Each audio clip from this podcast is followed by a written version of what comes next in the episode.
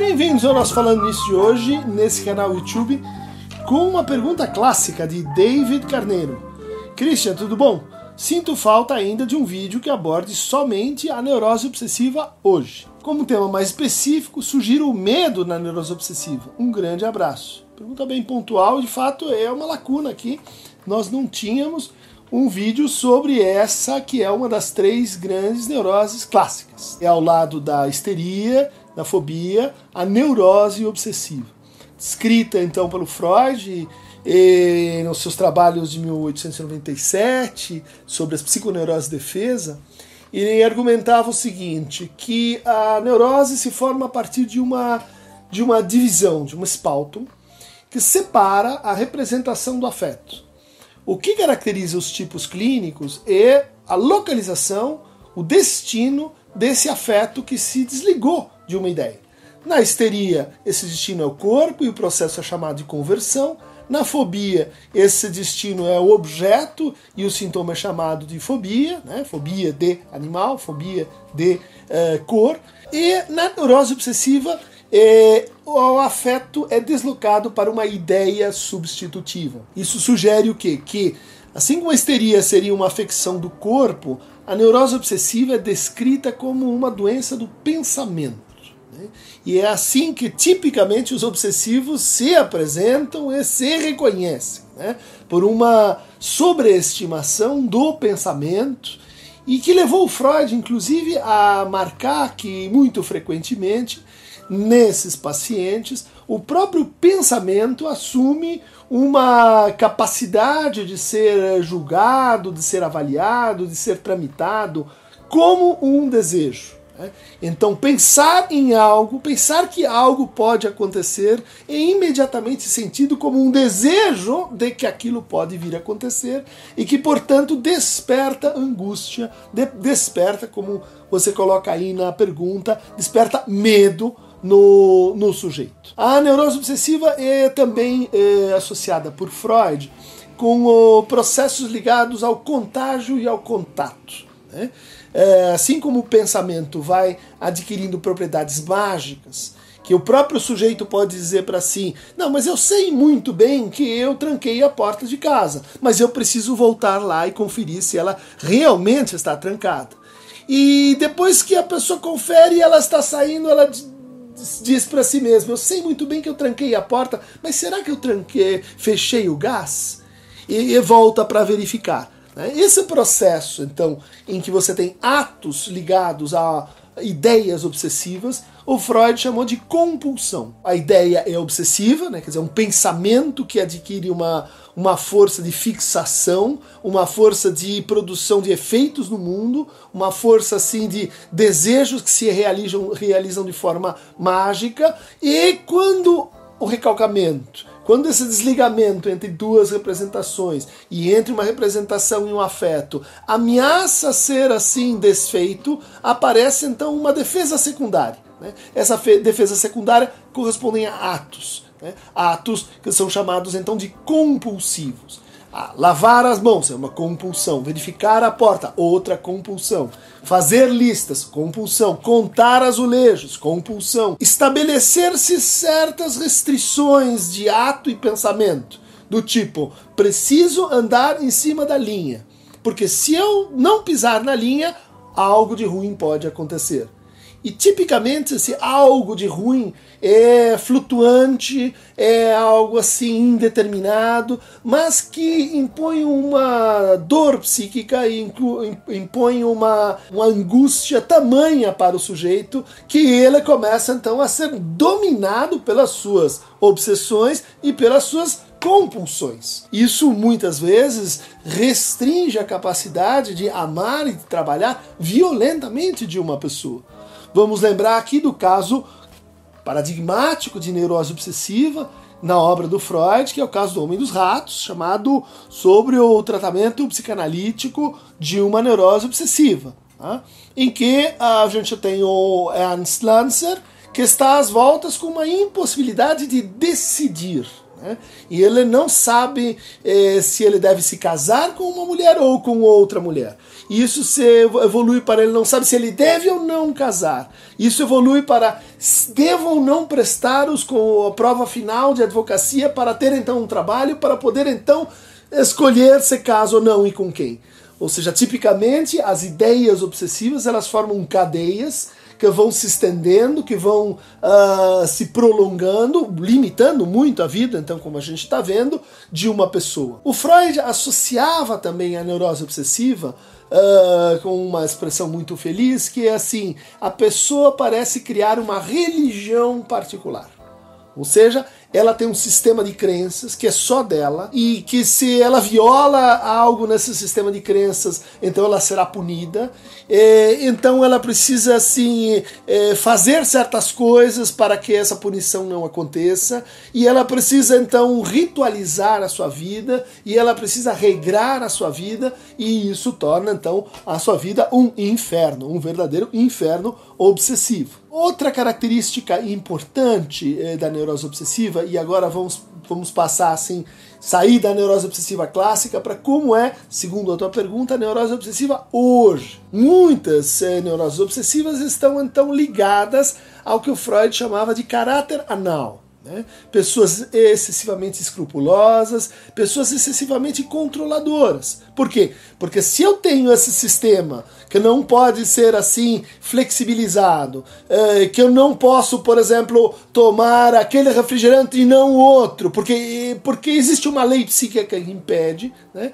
eu vou me tornar alguém que vai ter exigências muito detalhadas principalmente se eu tenho meios para isso, sobre a realidade onde eu vivo. Mais tipicamente, a gente vai ter processos ligados à higiene, à limpeza, ao temor em ser contaminado, ao temor que disso deriva para ir nos espaços públicos, misturar-se com outras pessoas, e que vai então uh, criando uma espécie de assim distanciamento, né, em que tudo precisa estar limpo tudo precisa estar sob controle, nenhum risco é tolerado. Então vamos olhar para a nossa civilização, já descrita como uma civilização do risco ou do anti-risco, e vamos dizer, ela é uma civilização que caminha na direção da neurose obsessiva e da escrupulosidade anal.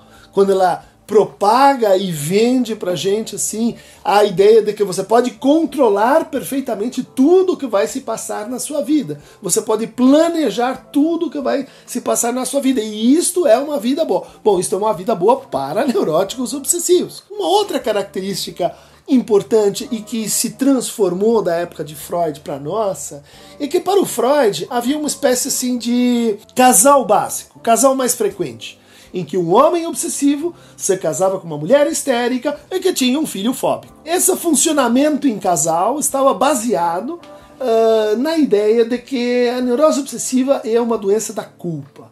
É uma doença é, que não só assim teme a culpa, mas parece criar-se para si os pretextos e os motivos para viver num estado de culpa.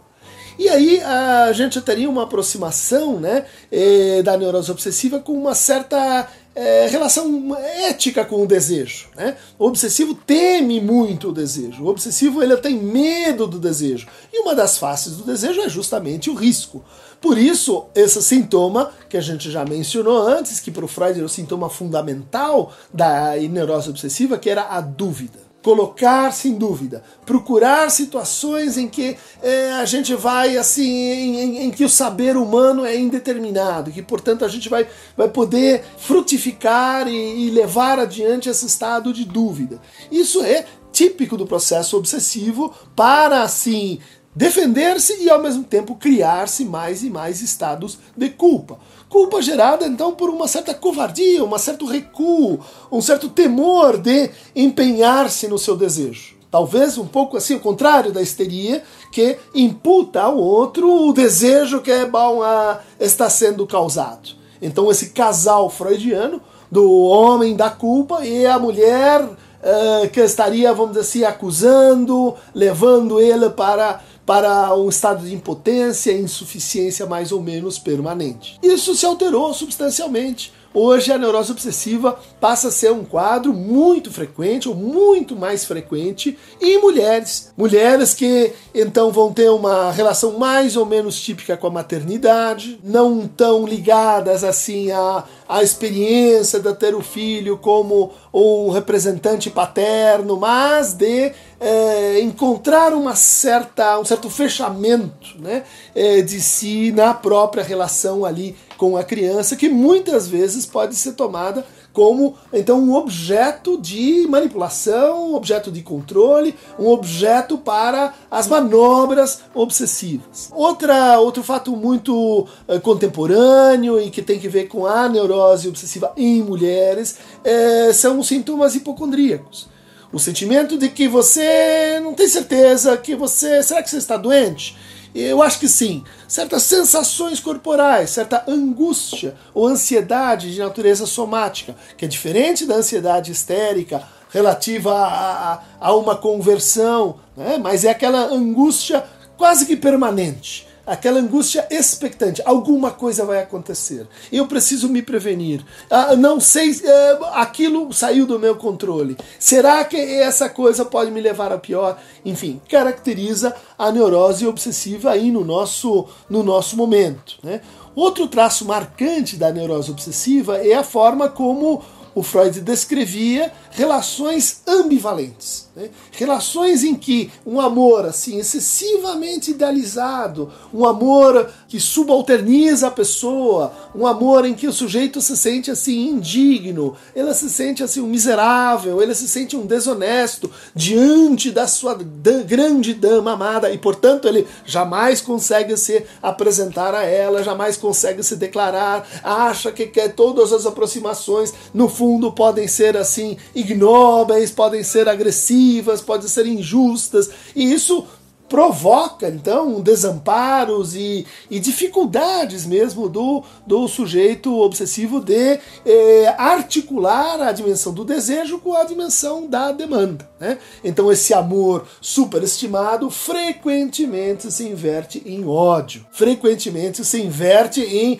uma transformação no seu contrário né? levando a uma, uma alternação de humor, uma alternação nas relações, a cortes abruptos, a assim, perdidos inexplicáveis, e que tem que ver com um sentimento muito típico da neurose obsessiva contemporânea, que é o sentimento assim de não consigo viver sem você, mas também não consigo me separar de você. Na medida que que o outro vai indo e ele, ele é registrado no campo da perda e a perda é muito difícil para o neurótico obsessivo, então ela se reinveste, se, se religa naquela pessoa, mas na medida que ele vai se religando, vai enfraquecendo essa ligação entre desejo e demanda e de tal maneira que ela começa a viver então uh, é, fantasias de separação, que são correlatas às fantasias de asfixia. O nosso medo ascendente, o medo digital ascendente, né, de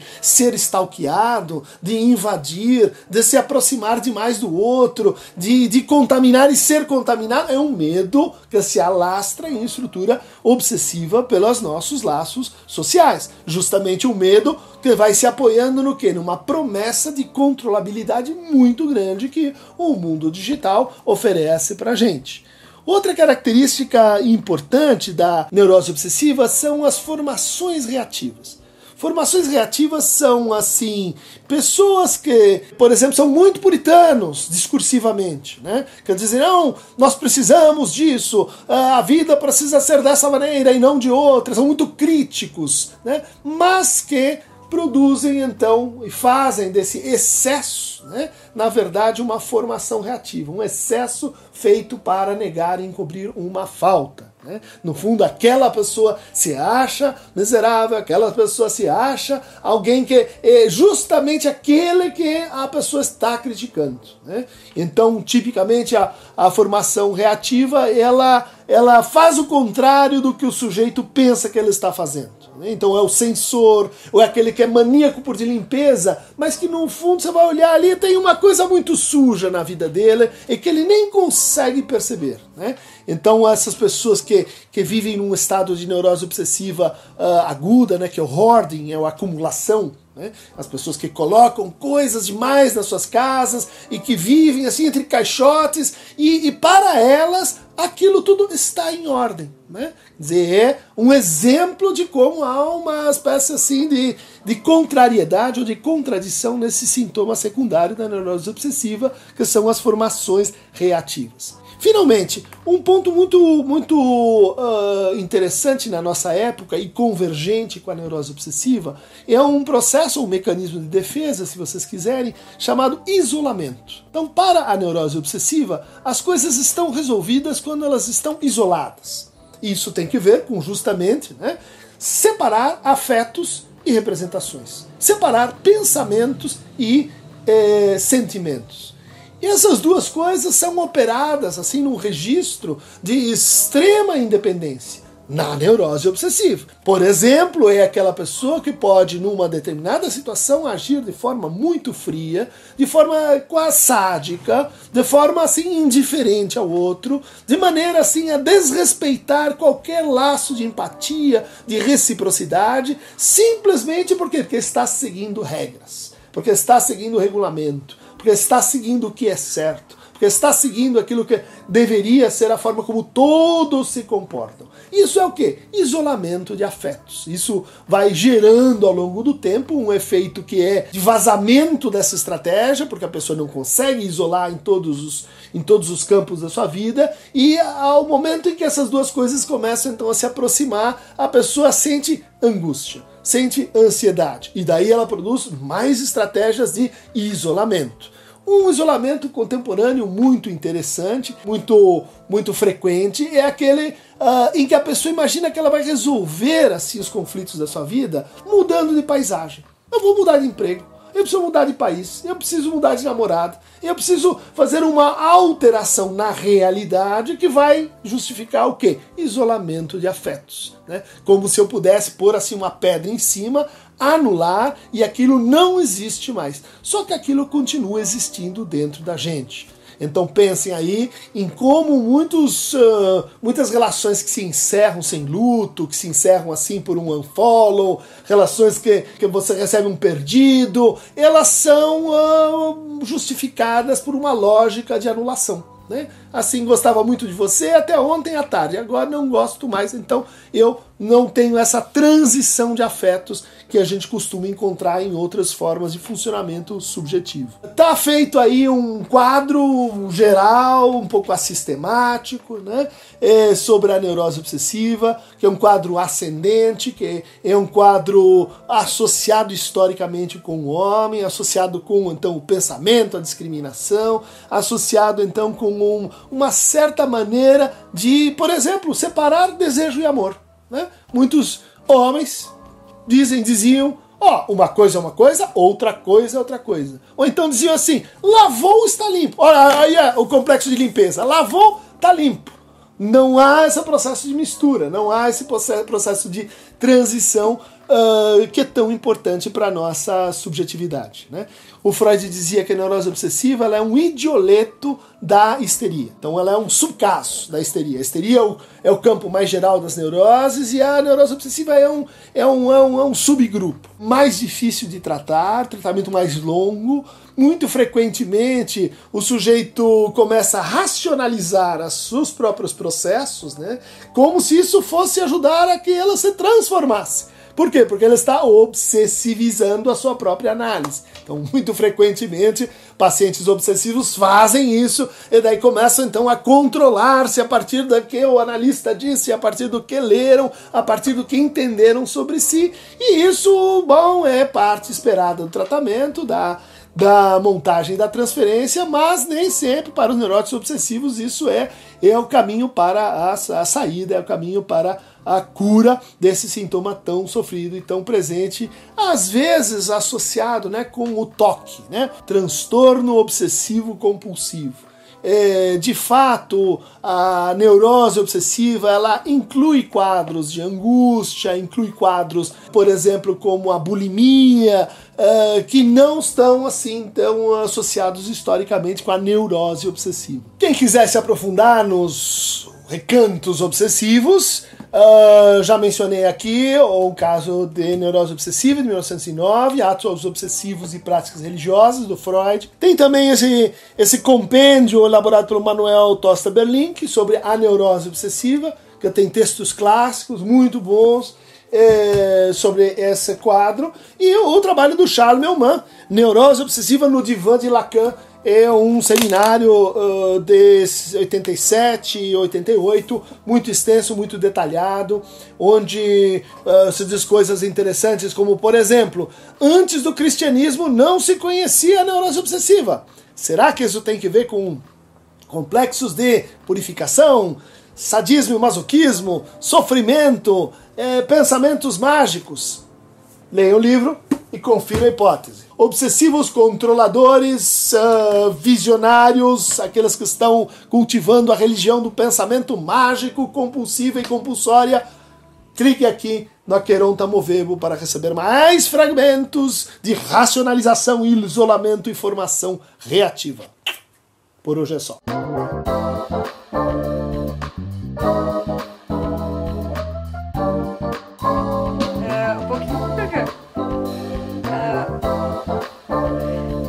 Pouquinho. É